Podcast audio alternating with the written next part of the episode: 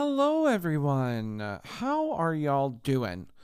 I am doing okay. Thank you so much for asking. You're so sweet. Okay, so on today's wonderful episode of More with Mark, I would love to chat about this idea of synchronicity in the world. So I have kind of touched on this in past episodes, but I really didn't know what the name of the thing was that I was talking about.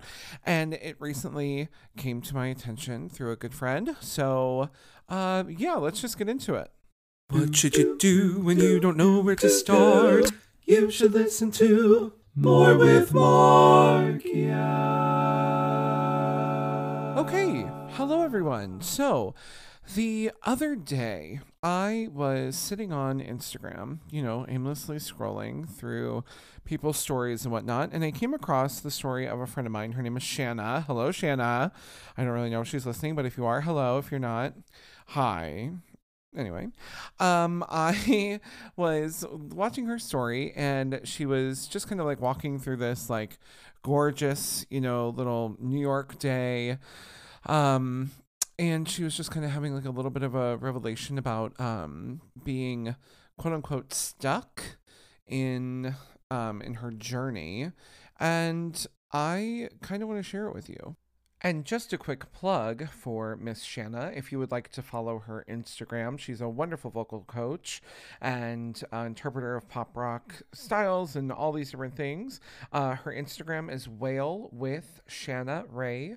That's W A I L with Shannah, which is spelled S H A N N A H Rae R A E. So Wail with Shannah Ray. Um. So here, here's what she said. Let's get this right. Okay, here we go. Good morning, everyone.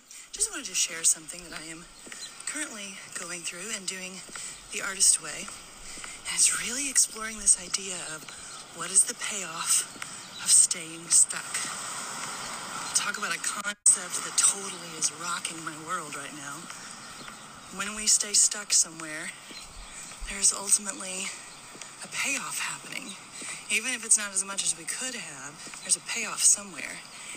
And so trying to assess and figure out what the payoff is is um I don't know, certainly uh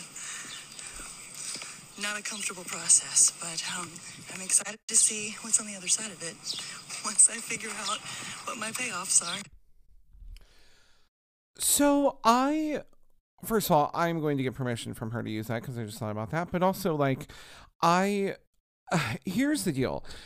When I was watching that, I was kind of going through that situation that I told you all about with the with the flight and with the you know auditioning being canceled and all this different stuff. And I, oh golly, I was just in a moment of like, yeah, I really, I feel very stuck. You know, I feel very stuck in the artistic spot that I am in for, you know, whatever reason. So, um, when she kind of put those thoughts together in a actual, you know, real way of thinking about it and one that, you know, clicked with me. Um, it was, I mean, how can I say this? Wild. um, to just think about it in that way. Um, when you're sitting there and you're just kind of, you're in the guck, you are in the muck of all of your hard work. All of your hard work, yes, will pay off in some way, shape, or form. However, that payoff does not necessarily come right away right? So, with that idea kind of in mind, I wanted to talk about this idea of synchronicity. So, I have talked about sync, yeah, synchronicity. Jesus, I keep on thinking I say it wrong every single time.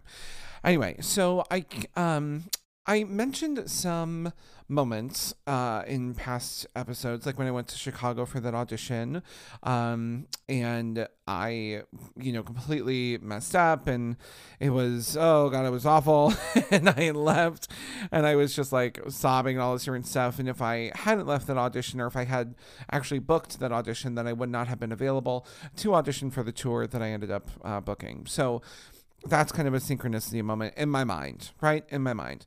Um, and before I go any further, just to be fair and to be, you know, completely, um, how can I say this? Uh, to be completely frank about um, what this uh, what this word means, um, we will turn to our good old friend Miss Merriam-Webster. So synchronicity again. Okay, y'all. I talked to you about this when we were talking about this um, uh, manifesting. I do not understand how you can say like the art of manifesting is the word is like the definition of manifest. It makes me so angry. Anyway, so the first definition, the quality for synchronicity, the quality or fact of being synchronous. Get away from me. I hate that. I anyway. Number two, the coincidental occurrence of events, and especially psychic events, in parentheses, such as similar thoughts in wildly separated persons, or a mental image of an unexpected event before it happens, close parentheses, that seem related but are not explained by conventional mechanisms of casualty uh, used especially in the psychology of Carl Gustav Jung. So, uh, what does that mean? Well, in in the Merriam-Webster world, it means like okay, when two things are happening in two different people, or sorry, the same thing is happening in two different people who are not together. Kind of that moment, like when you look across the table from somebody and you both have the same thought, and you look at each other and you're like, oh, you know, like oh, you, oh, oh, you, you know what? I, oh, you know what I'm gonna say? That kind of thing. That's kind of in my mind what they're identifying synchronicity um, as. Now, I also looked up a different, you know, kind of a a little more of a. Uh, an expansion, if you will, on what uh, some folks might consider synchronicity to be. So, this, um, let's see. So, synchronicity, this is from Psychology Today. what a great time, y'all. We are really doing some uh, good old research here. Anyway, it was the second link. Okay, so synchronicity is a phenomenon in which people interpret two separate and seemingly unrelated experiences as being mean- meaningfully intertwined even though there is no evidence that one led to the other or that the two events are linked in any other casual way. Though many people perceive signs of oh sorry though many people perceive signs or spiritual meaning in synchronistic events most scientists believe that such events are more likely coincidences that only seem meaningful due to aspects of human thinking such as confirmation bias what is confirmation bias, you might ask? Well, thank you so much for asking. oh, golly. So, um, uh, okay, so let's see. This, because again, these definitions of like confirmation bias is confirmation bias. Anyway, um, confirmation bias is the tendency for people to believe evidence that confirms their pre existing beliefs and discount information that counters those beliefs those beliefs. I think in the last couple of years, we have noticed confirmation bias in many ways. Um, I will not get into that. That will not be a future podcast episode. but just thinking about it. Anyway, seeking to corro- corroborate, I need to read. Seeking to corroborate our beliefs comes naturally. While it feels uncomfortable and counterintuitive to look for evidence that contradicts them. An example of confirmation bias can sometimes be found in anxious individuals. Someone highly sensitive to rejection may interpret ambiguous social cues as confirming their belief that no one likes them. Wow. I wonder if we know anyone like that. Me. Okay. Um so anyway, the way that I'm kind of interpreting synchronicity in my life, anyway, are kind of those moments that I had talked about previously, like where I got into the car singing a song. And all of a sudden, the song was on the radio, or it was playing on my phone, or I was singing a song that was in the same key as the beep, beep, beep that happens in my car when I turn it on. Or, oh, how, um, just, you know, random things. Just random, random things, right? Um, and I that's how I kind of like saw that. So kind of being stuck in our life, sorry, kind of going back to what Shannon was saying, being stuck in our kind of muck at the moment, but also kind of recognizing these moments of synchronicity of saying like, okay, so yeah, I'm going through some shit right now, but this little beam of light kind of shines light on something that affects my muck in a good way, right? So we, so this no that I got from the theater company shines light on the fact that oh now I can audition for that one, or oh I'm now available for this, or this opportunity is no longer a thing, and I have that material in my back pocket if I need it, but I'm going to go on and find other shows that might work for that material, etc. Right? So, y'all, yeah, you just gotta go with me on this, okay? I promise. There's a point. So, um, when I was thinking of like different ways that synchronicity has hap- has um, affected my life or has made itself um, palpable almost um, in my in my journey, if you will, um, it's I mean, I there have been more moments than none. Uh, what? There have been more moments than not. There we go. I, I the first thing I thought of were like full circle moments, like big, big picture full circle moments. I'm not talking like, oh, so I fell earlier today, and now at four o'clock, I know not to go up those stairs because there's a crack on the stairs. Not, not, not those like full circle, learned a lesson kind of things, right? Not, I mean, that was kind of a shitty example, but you know what I'm saying. Um, so I'm talking about like big picture full circle moments, things that take years to kind of get to, even months, maybe even a week, you know, whatever. Um, eh, the one thing that I thought of was when I was in high school, uh, I was in the old district honors choir. and I and I told you I would bring this back up on a future episode. Here we are. So I was in all district honors choir, and we had auditions for um, the all state um, honors choir for the state of Missouri.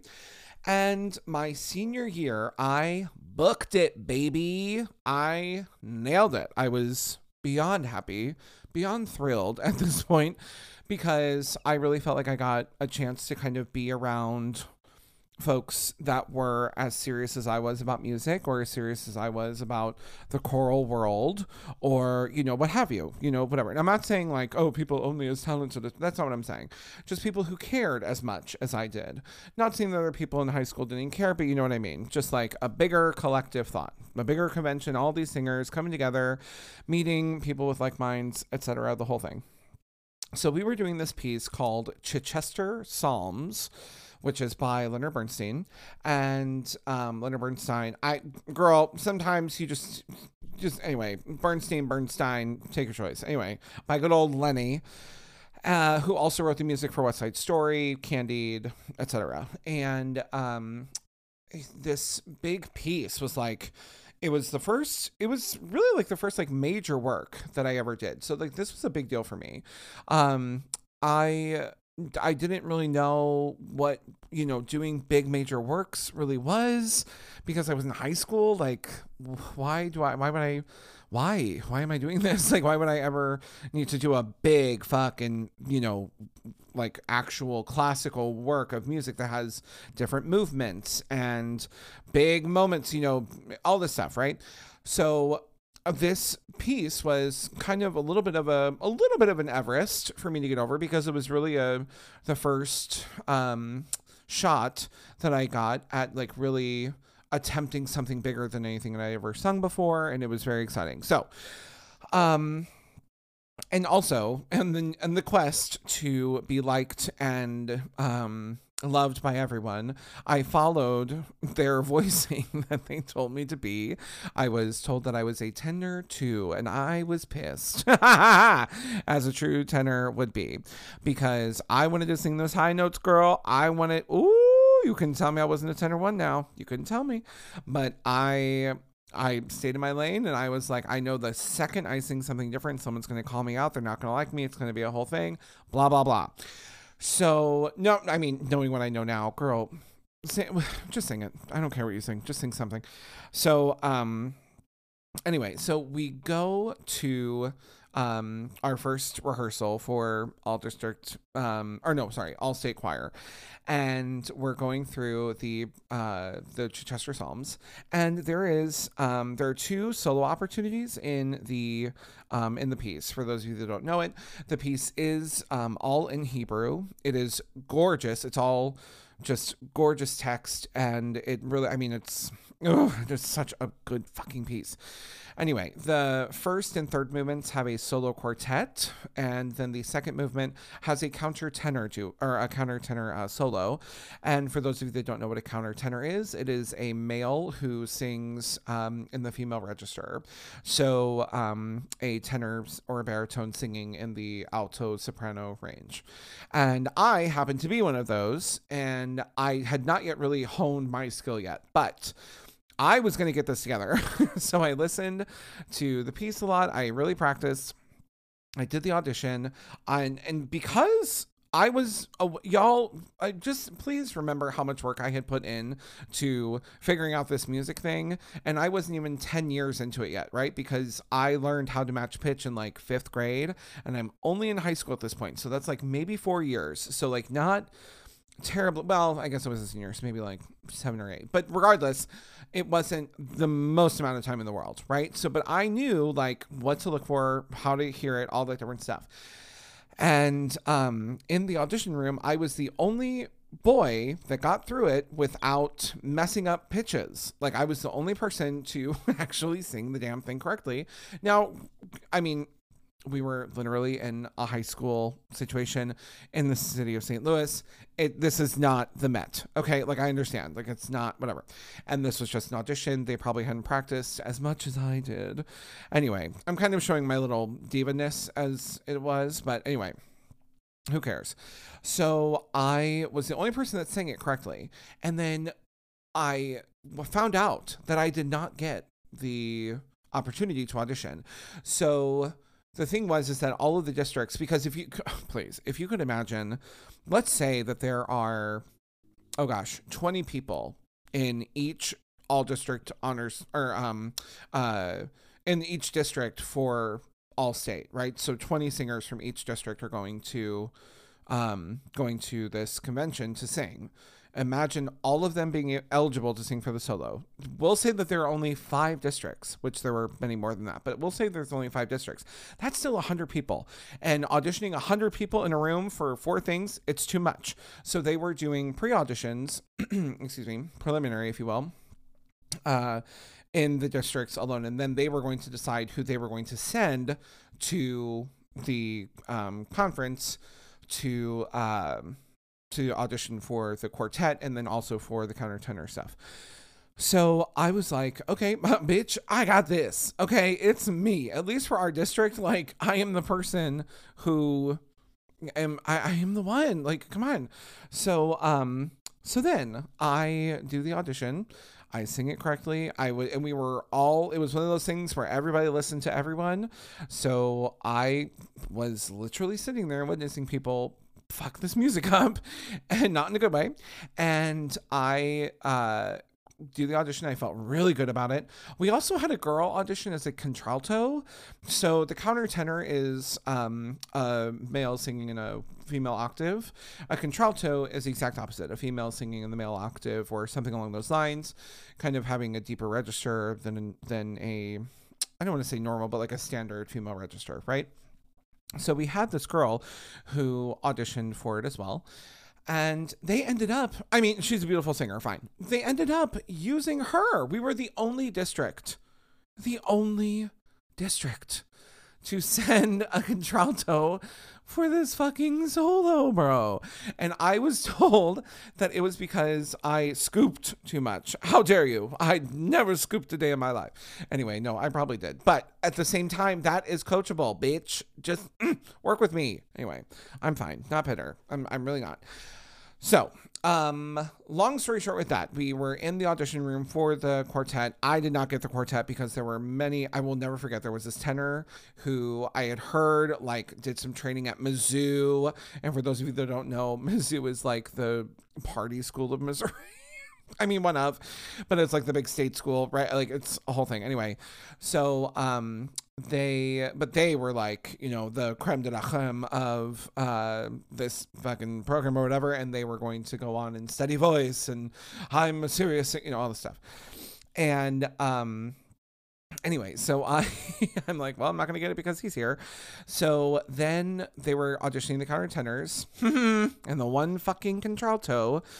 Jesus. Oh my god i was so angry you guys. I was so mad y'all. I was pissed. I need anyway so uh, they're auditioning, and then in the middle of the audition, they've gone through all the guys. I'm assuming that they didn't really hear anything that they were loving so far, and um, neither was I, to be frank. Um, anyway, so I am sitting there, and obviously I'm not auditioning, and we're just sitting there because they were also auditioning the quartet and countertenor stuff all at once, right? Like one big room, everybody singing everything, just going down the line, kind of thing.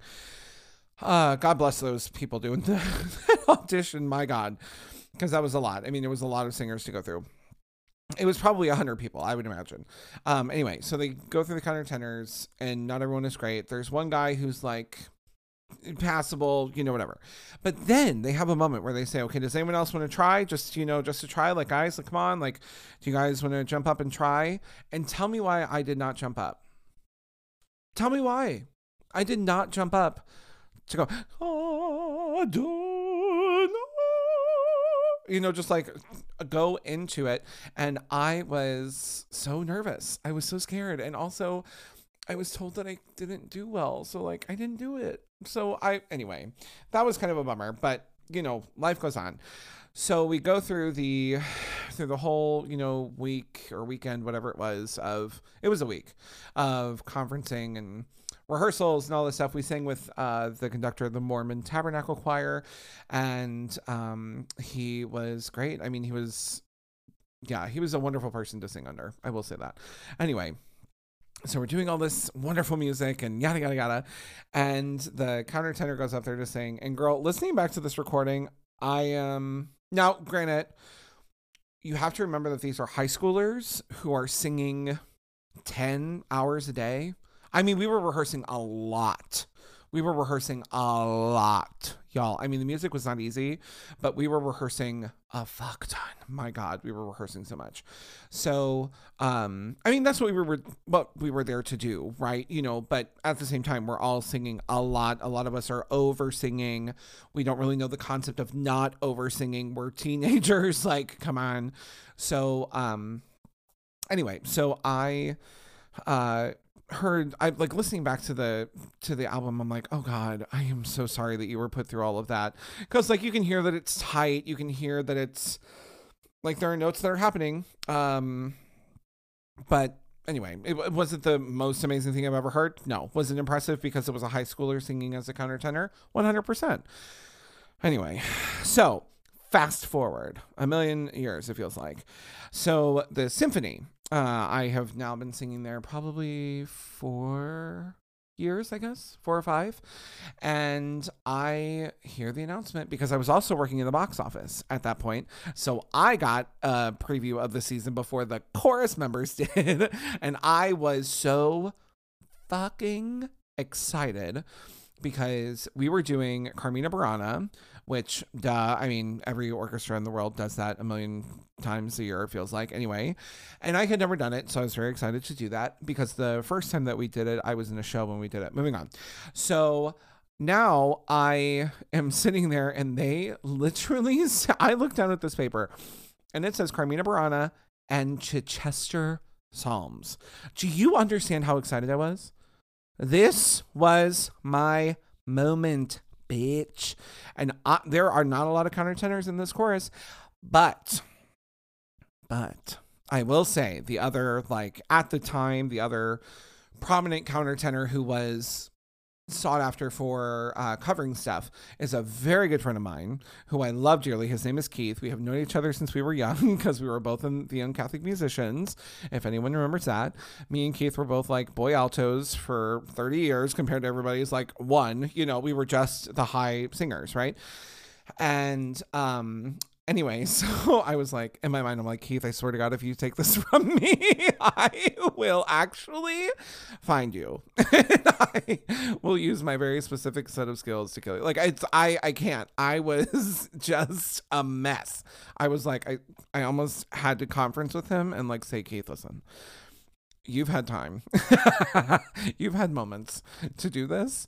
I am going to do this now. Like I didn't do that, but I was like in my mind, I was like, I wish this bitch would try to take this from me. Oh my god, I wish. And also Carmina Burana has the very high tenor part or whatever. So there was another opportunity for him. Long story short, we all auditioned for the quartet. We all auditioned. Mark Keith and I both auditioned for the countertenor stuff, and um, I ended up getting in. We well, we both got into the quartet. He was the alto. I was the tenor. Um, and I will say that our quartet sounded real fucking good. I will say that. If I was smart, I would have pulled it up so I could have played it for y'all. But anyway, um, it was wild. And also, the other thing. So not only did I get vindication. Vindication is that the word I want to look for? Anyway, vindication. We're gonna say vindication on getting into the quartet. No bitch. I was the countertenor cover for the Chichester Psalms with the St. Louis Symphony under the conducting of, under the baton, if you will, of um, Bramwell Tovey, who worked with Bernstein. So, like, if you have ever heard of a full circle moment, this is it. Like, this was wild. Like, this was my moment to fucking make it count. So, that kind of full circle synchronicity, yes, we're bringing it back, y'all, of like, okay, so yeah, I was in the muck. There were years that I was doing hard work to get through all of that vocal um, development, all of the because I because obviously I was a senior in high school when I did it the first time, and then I didn't do it again until gosh, four years. I, I had to at least feel like 25, 26. So I did not do it for another like eight or nine years almost. So it was wild, y'all. It was it was crazed. So um, that's kind of like my wonderful full, full circle moment with Chester anyway of my synchronicity example for that. So that's like a big full circle kind of thing that this can all kind of be tied into and staying stuck in the muck, if you will, um, loosely, you know, kind of paraphrasing uh, Miss Wonderful Shannah. Um, it just, I mean, yeah, fuck, it sucked. Okay, it I, it sucked. I'm not gonna say that it was easy. It wasn't. It really wasn't. But when this moment came, I was ready because I had done my work. I had done my work, and could I have done more work on the on the countertenor stuff? One hundred percent. Can I continue to do more work on it? Yes, bitch. What the fuck?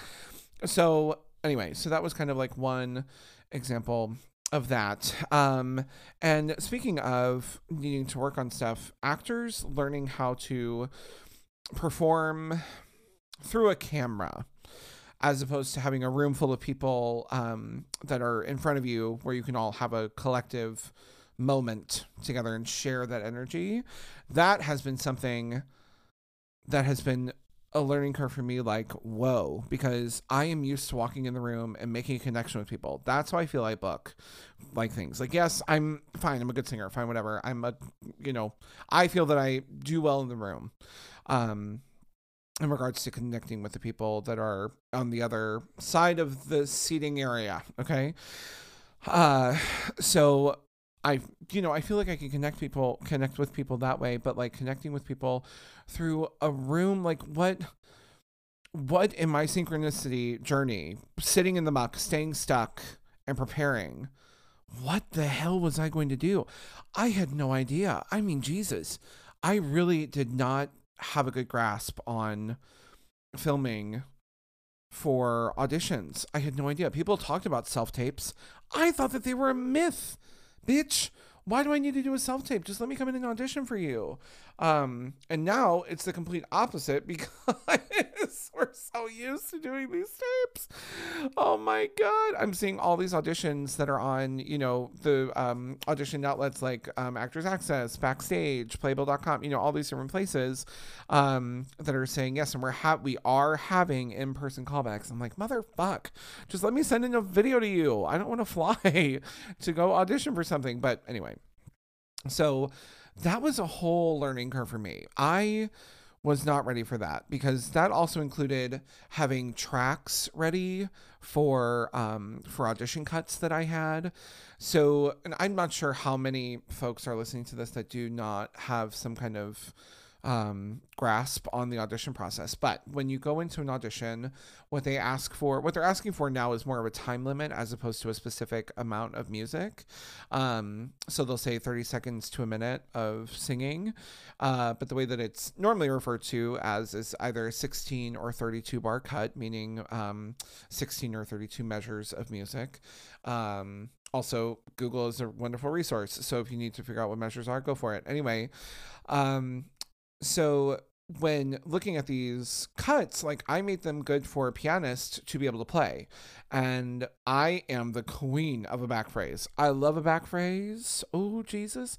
And what back phrasing means is like, if you're singing something that goes bum bum bum bum bum bum bum and we're at this tempo one two three four so singing um let's see bum bum bum bum bum bum bum so like kind of back phrasing meaning like holding out notes longer than they're supposed to be but ending at the same time that we're supposed to end um so i am the queen of it i love a back phrase I love a moment of just letting go. Oh, um, and yeah, so my whole thing about that though is that I don't have uh tracks of these uh accompaniment uh things, if you will. like I don't have accompaniment tracks for these uh cuts that I've that I have because not all of them are, you know, defying gravity or I don't know, waving through a window. Like it's not just like music that like anyone and everyone has. Um, so I was like, well, how am I going to get this done? So then came in the work that I was doing with the wonderful, incomparable, amazing woman, uh, Miss Sheri Sanders. They are an incredible person, and I am obsessed with them. Um, uh, Sheri created a program called Rock the Audition, and um, she focuses more on using pop and rock music in an audition setting. So while that wasn't necessarily my gig, because like I didn't really, I thought that like I wasn't cool enough to be able to like walk into an audition and like sing a Google Goo Dolls song or an Evanescence song or like some really cool like Daughtry song. You know, like just I wasn't I didn't feel that I was cool enough. Anyway, that's that could be another episode. But moving on with through the work that I did with Sheri and the wonderful resources that she created um, on musicnotes.com with all of her audition cuts that she made for us and whatnot.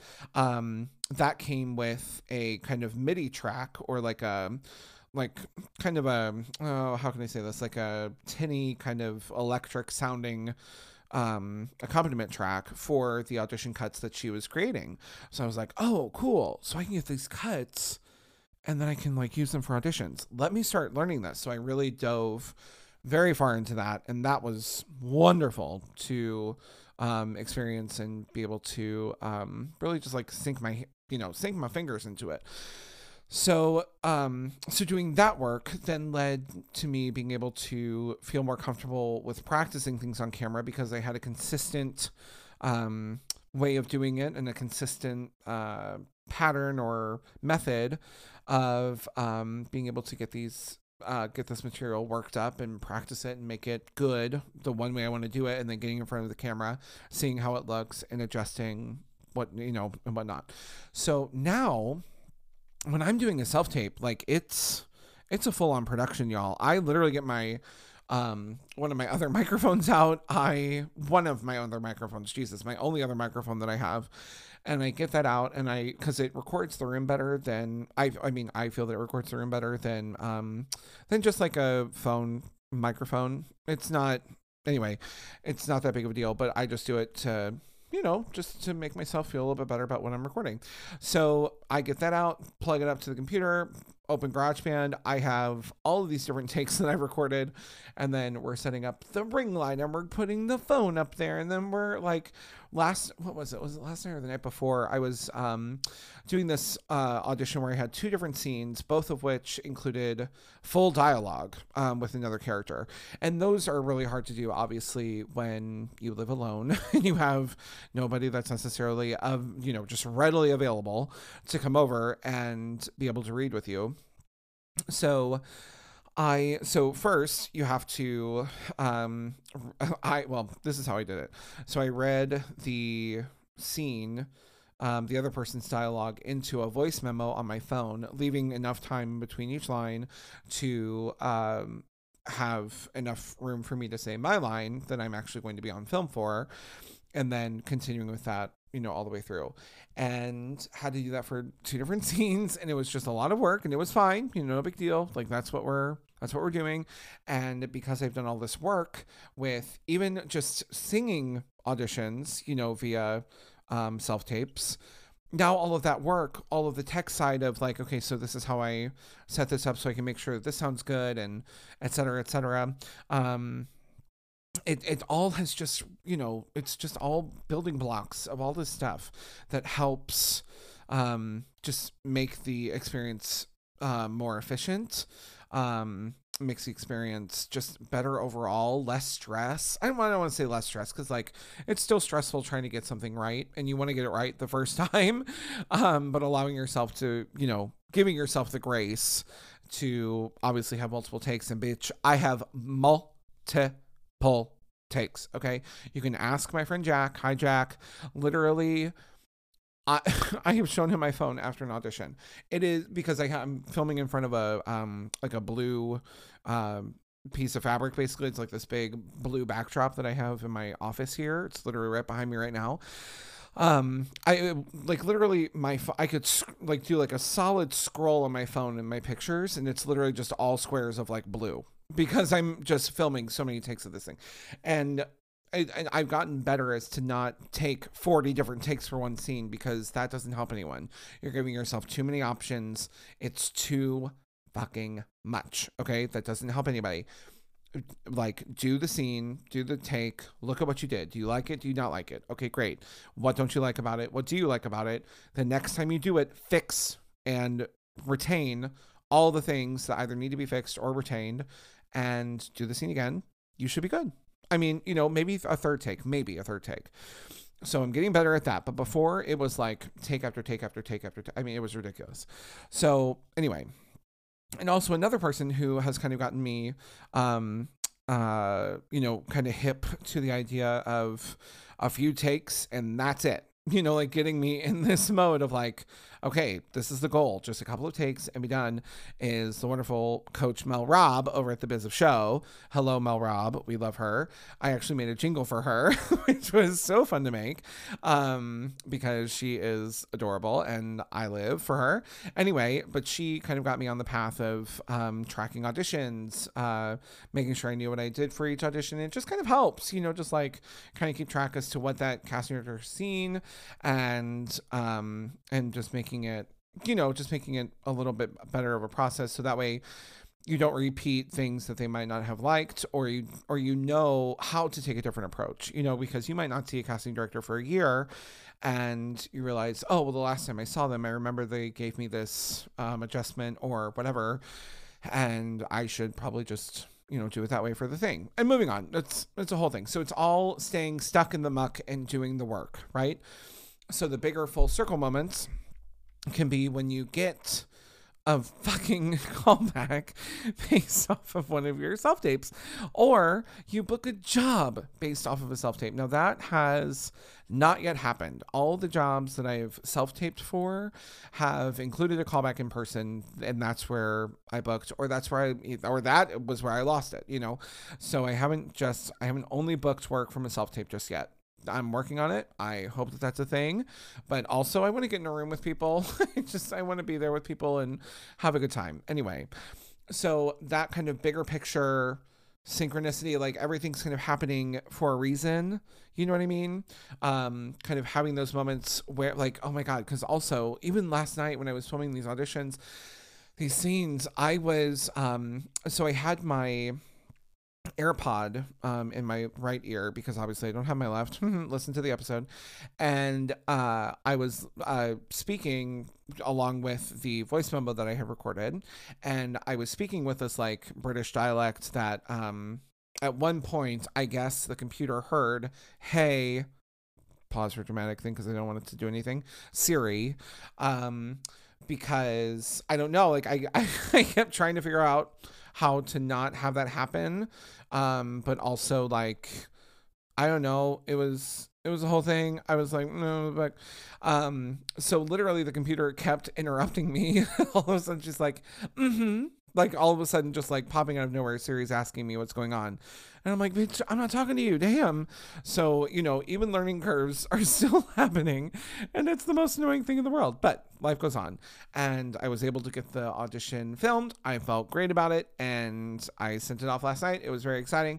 And today I was stress free. I just had to work and then watch Drag Race. And here we are. Now, another thing that I watched today that also is a huge example. When I say an obnoxiously huge example of synchronicity. Bitch. I cannot tell you. I can't I I I, I whew, Jesus, I have to I have to take a breath. Here, everybody take a deep breath with me. Here we go. Okay, I feel better. So the show This Is Us. Now, if you are not a current viewer of the show, I encourage you to watch it. Um, if you have watched the show in the past and you decided that you don't like the show, I encourage you to rewatch it. Um, if you are a current watcher, I love you and I hope that we can talk about this. Anyway, so I every time I watch This Is Us, especially the last two episodes, most recently, um, I have been an absolute puddle on the floor because of the fact that uh, in the show, um, they're dealing with Mandy Moore, uh, who does an amazing job in the show, by the way. An amazing job. If you think, oh, it's going to be a walk to remember all over again, or whatever, it's not that. I mean, she is really, really good in the show. Like, outrageously, everyone is phenomenal in the show. Um, but they're dealing with an illness or a diagnosis that she was given girl, if you haven't watched it, fine. If you have been watching, great. She has early onset dementia. It's a whole thing. It's either dementia or Alzheimer's. I can't remember which one, but I have dealt with both. And um we like I always joke about the fact that like my memory is just like not great and I notice like little things but I'm also just kind of hyper aware of it and I'm a little hypochondriac e if I can make up a word about it because I just get really nervous that my brain is just going to go to mush and I'm so Wow, y'all, I can't even talk about that. That is, oh, God, that is such a fear of mine. Cannot even tell you. And I am so grateful that I have this musical memory to help me kind of get through that when I get older. I, I already know it might be a thing. I'm hoping to break the mold on that, but like, wow, it's a terrifying idea to me. And it has also been like a fear of mine with my mom and stuff. And I love my mother to the moon and back, and I would do anything for her. Um, but there, I mean, it was her dad that was dealing with dementia and, you know, it's Alzheimer's and all this stuff. So, like, you just start to notice, like, little things here and there of, like, her saying, gosh, like, my memory just isn't this, that, the other. And so then I get, like, you know, I go into full panic mode it's like jesus what do you need I'm like what what kind of remedies can we do do you need more orange juice like i don't know just little things just oh my gosh it is oh wow, it's a lot to go through. Um anyway, but so the last episode, let's see, before the most recent one was about them uh kind of navigating um Rebecca or Mandy Moore, uh Rebecca's um diagnosis and just kind of um starting to live with it a little bit more and she also kind of takes control of things and she's like i'm not going to let this beat me but i am going through stuff. So please family just like be there for me when you can and if you are unavailable just keep me in your thoughts and we'll we'll catch up okay? Um and then this most recent episode was focused around um, the uh, triplets again because the episode before that really didn't have them in it because Kate was going on a whole journey. Anyway, or not Kate, uh, Rebecca Mandy Moore was going on a whole journey. So now the triplets are back. Uh, Randall, uh, Kate, and the really hot one, Kevin. Um, and they are going through their own stuff uh, in regards to either their relationships or um, their children that they have. Uh, it's it's a whole thing. They're navigating their worlds and all that stuff. And Rebecca um, had uh, a flashback to when I mean, y'all just watch the show. Damn it. Anyway, um, but she had a flashback to when Kate was like in her teens, somewhere in there. Um, and the the two boys had gone off to school. They were at school, and Kate was not at school, so she was still living at home with her mom. Um, and uh, Rebecca, the mom, uh, Mandy Moore, she started dating people because you know uh, the dad has died and all this different stuff. Also, these are not spoilers. Okay, let's okay. The man dies. It's a whole thing. It's very sad. Watch the episodes. It's very good. But moving on. So, um, yeah. So like just watching that go on, go on because like I had a similar situation with my mom where um uh I was young. I think I was I was younger than what was portrayed in This Is Us anyway. Um, because Kate was like probably mid teens, like I would say closer to like 16, 17 when she was going through it. And I was like 11 or 12, like when all this was going on. And, you know, I'm not here to tell my mother's business. So let's get that very straight. I'm not here to bash my mother. My mother is a wonderful person. We have all gone through things and everyone affects everybody. Let's just synchronicity. Okay. Everyone affects everyone. So the situations that she was going through was affecting me in a not so great way. Oh, excuse me. And I was I was going through it. I mean, it was a lot. And to watch Kate and Rebecca going through those moments was like it was literally just like watching like a whole movie about this girl going through these things with her mom. Now, granted, there's a little bit of a different dynamic when I think it's a mother and a son as opposed to a mother and a daughter. You know, I personally I think there's a different dynamic. That's my opinion. Um, not any worse, any you know, not any better. It's just a different dynamic.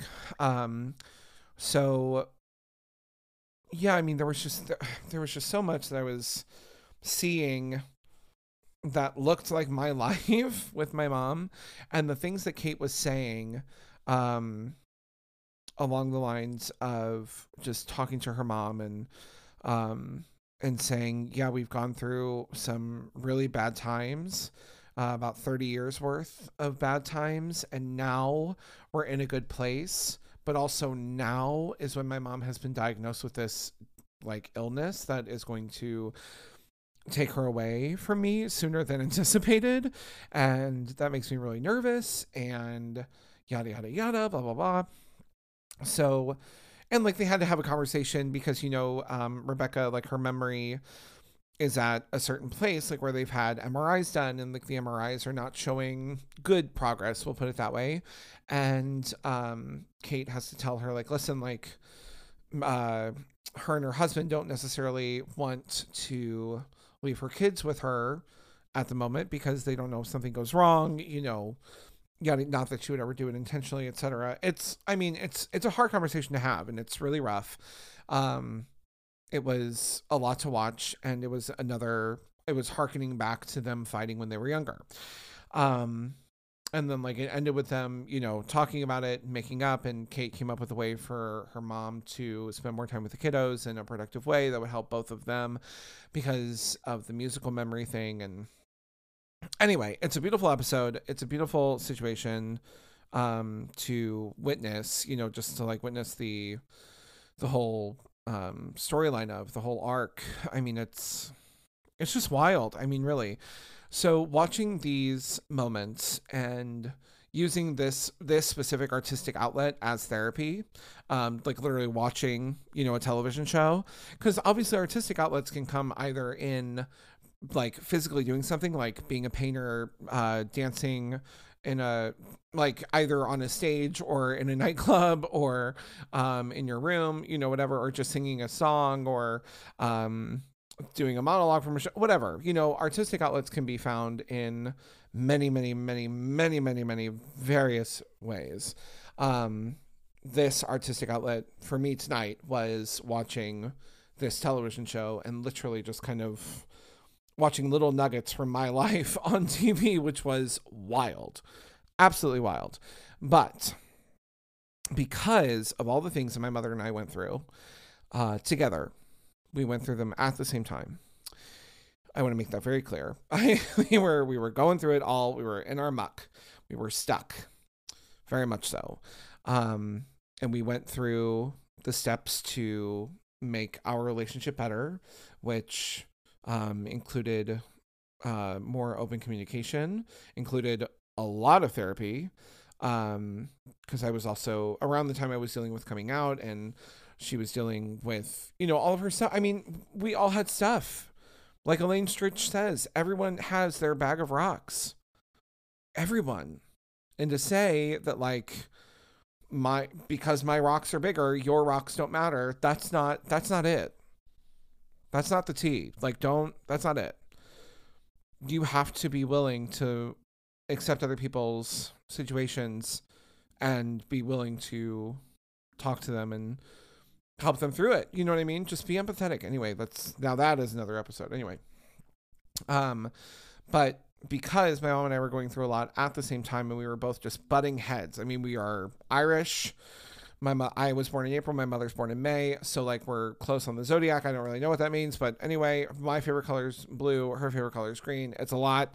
So, um, it, and you know, she had vices to deal with her, um, to deal with her stress, and I my vices were different. My vice was food. Hers were other things that I will not get into because that's not that's my mother's business, not mine. Um, but my vice definitely was food. Still is, hundred percent. Um, that will be another episode.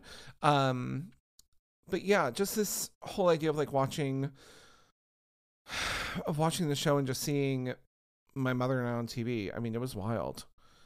It really was crazy. I don't. I can't tell. Like I was literally sobbing both the during the last episode and then during this episode, just watching it. Um, just kind of mourning all of the, not to absolutely quote parade, but all the wasted time, um, that we've had, um, in our life, and uh, I actually had a a moment like this also uh, in regards to my brother. So I have a brother who's eight years and three days older than me. So he was born on the 13th. I was the 16th, and we're both Aries. so, um, and he was the first grandchild. So that's that's important. I just it's important. So, uh, yeah, we we obviously had an age difference, but my friend who one of my best best friends who will never not be in my life and I will never not be in her life no matter how much she might want to get rid of me. Kidding. Um, her name is Kayla. Hello, Kayla. I love you so much. Um, she and her sister were also the same age difference as me and my brother. And her and her sister are as thick as thieves. So it's all about scenarios, I guess. um, it's all about situations. But um, but anyway, my brother and I just we butt heads a lot. We were both going through different things at different times. I was um a child and he was a teenager. I mean, like it's you know we were we were going through stuff during the pandemic. Uh, there we came across the National Sibling Day, and I was like, let me try to find some like really cute pictures of me and Matt, my brother. Uh, his name is Matt, and um, because at this point, like my brother and I are getting closer, you know, we're doing a lot better. We're, we have a lot more open communication. But when we were younger, again, it was a whole scenario at my house. I mean, it was it was a totally different thing than it is today, which is great. Um, but uh, it was a lot. So um, so I was looking through these photo albums, and I saw this picture of my brother. Um, and in our bathroom, for some reason, we had a chair in there. I don't know why. We had this like random chair just in the bathroom. And if you, if anyone that is listening to this podcast that has actually been to my mother's house, which not a lot of you have, and that's kind of intentional. No shade to my mother, but I was very, you know, um, insecure about my living situation. Anyway, um, if any of you have been to my mother's house in the bathroom, we all realize it is not a large bathroom. Um, it's very narrow. Like there's obviously like a full size tub, sink, toilet, all that stuff, but it's a very narrow bathroom. So it's not wide at all. We can't I don't know how we fit the chair in there, to be honest with you, but we did. And I was looking at this picture. I was sitting on the chair. My brother was in the bathroom, and no, no one was going to the bathroom. I'll be very clear about that. I was sitting in the chair, and my brother was literally combing my hair. He was just I don't know what he was doing with it, but like I just saw this like series of like two or three photos where we were just in the bathroom hanging out, living our best life. My mother took photos, thank God, of this um moment. And I that wasn't the only photo that I found. I mean, like there were other photos like of us at the local parish picnic on rides and stuff, and he's like leaning over the bar and I'm coming around on the ride and he's like giving me like a high five and stuff and um and just other like little things like us out in the snow, us standing in the front of the house for no reason other than just to take a picture. Um us sitting on the slide like um me kind of like sitting in his lap with his arms around me and like getting ready to go down the slide and stuff. Um, I was looking, God damn it, I was looking at these pictures and I just openly, literally just in the back of my house, it's a beautiful spring day. I, we're in the middle of a pandemic, so like there was a lot going on, but I was just looking at these pictures of like a life that like I had not oh god i wasn't aware of it. I just i really was not aware of this life that was happening. Um sorry y'all. We're just gonna have to deal with this. It's been a long night. Um i had i was just it was almost like just looking at at this whole at this whole other i don't I'm not crying on the podcast jesus um just looking at like this whole other life that i that I didn't really get to um I don't want to say enjoy, but that I didn't get to experience. Just to actually be objective to the scenario, to the to the things that were going on that we were going through as a family. Um and just seeing these photos, I was gobsmacked. It just hit me like it's hitting me right now. Um just like a ton of bricks. I mean, really. Um it was wild. I mean, it was crazy just to like see. And the picture that got me was the picture of him combing my hair in the bathroom, which is so stupid. Um, but like it was just a picture. God damn it. That just showed that like my brother was like caring for me in a moment and my mom caught it, you know, on film. Like, why? This is so random, but like great. Um and I I was just I was a puddle. just like right now, I was literally just a puddle, you know, just looking at this world that I never knew existed. I just didn't. There were so many other things that I was focused on that I was trying to get through, that I was trying to escape from. And I just I could not like everyone says, you know, see the forest through the trees. The this was the forest that I could not see f- from behind the one tree. Fuck. That I was just stuck behind. It was purely just stuck behind it. And I could not see this entire forest. I just keep using that analogy. Anyway, just this whole world of love or happiness or anything that was available to me because I was so just blinded by all of the depression, all of the all of the sadness that was happening, all of the uh, turmoil that I was going through that was sometimes self-created, sometimes, you know, um situational, you know, fuck. I am sorry, y'all. I mean, emotion I'm not sorry for having emotions, but anyway. Um it was just a lot. So I was looking through these pictures of me and my brother and going through all of these photos. And my mom comes back into because at this time during the pandemic I was still living with my mom. I hadn't moved into my apartment yet. I uh uh move in oh, nope, Mark, come on. I was sitting in the back room in the office, uh, just looking through these pictures and just, you know, sobbing.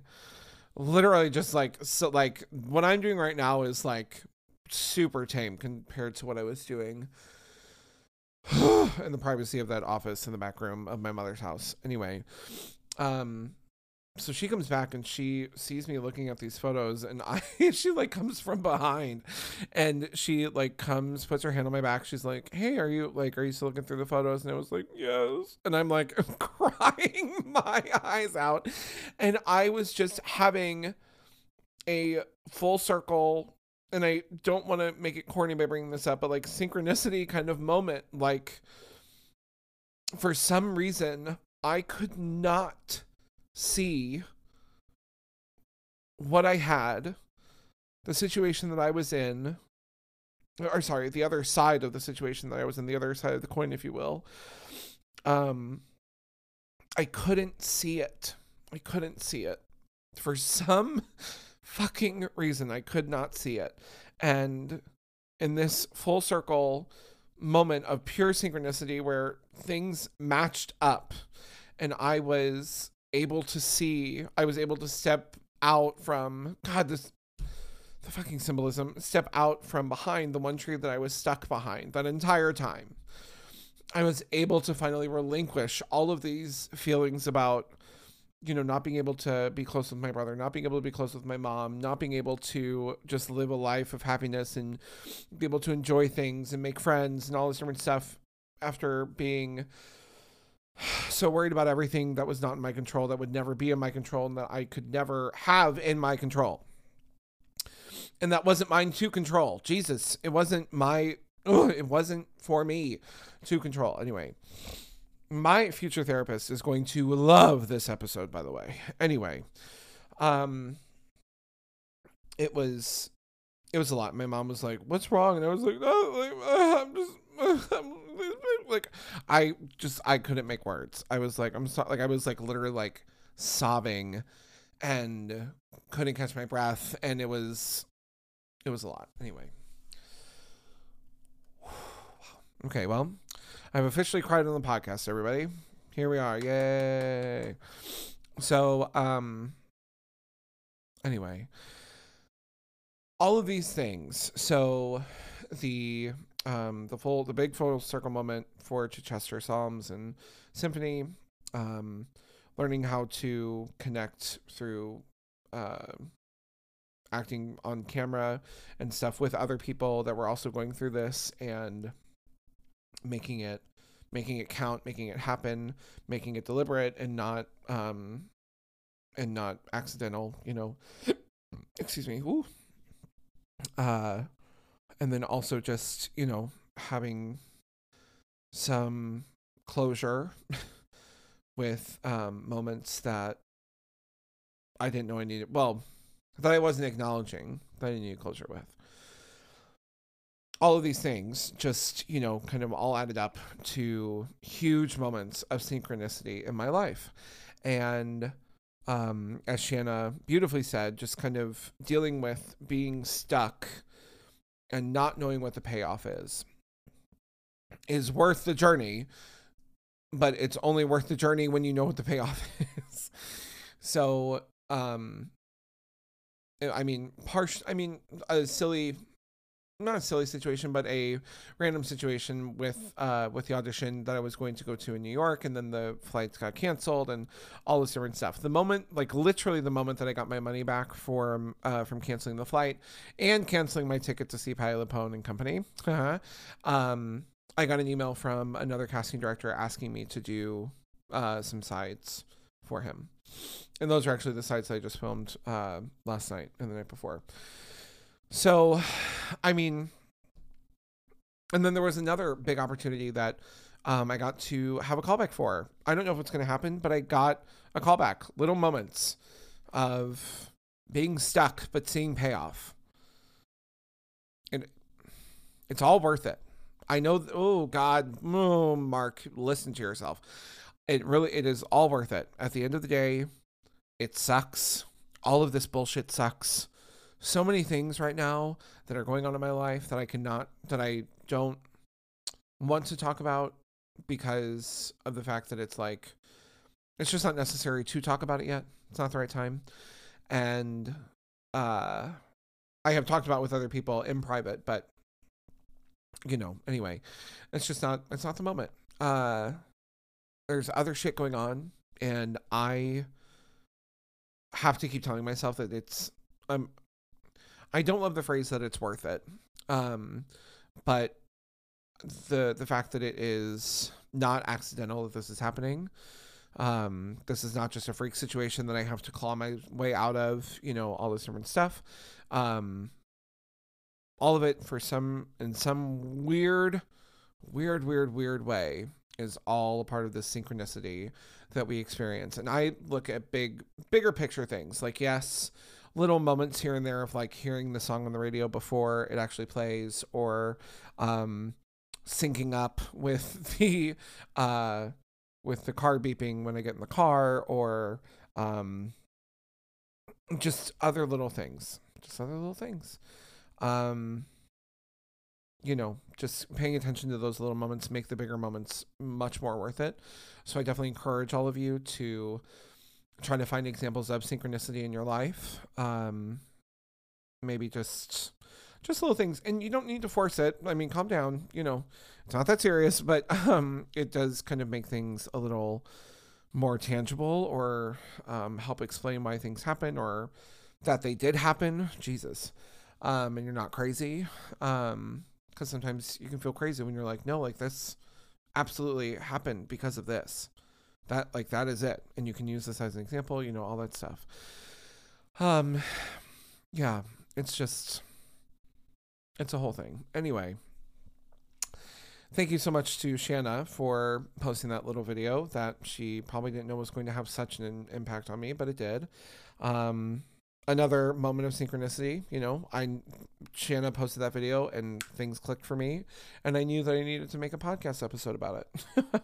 so here we are. You know, um, without that video, I don't know that I would have been able to put it all together. So thank you, Shannah, for that.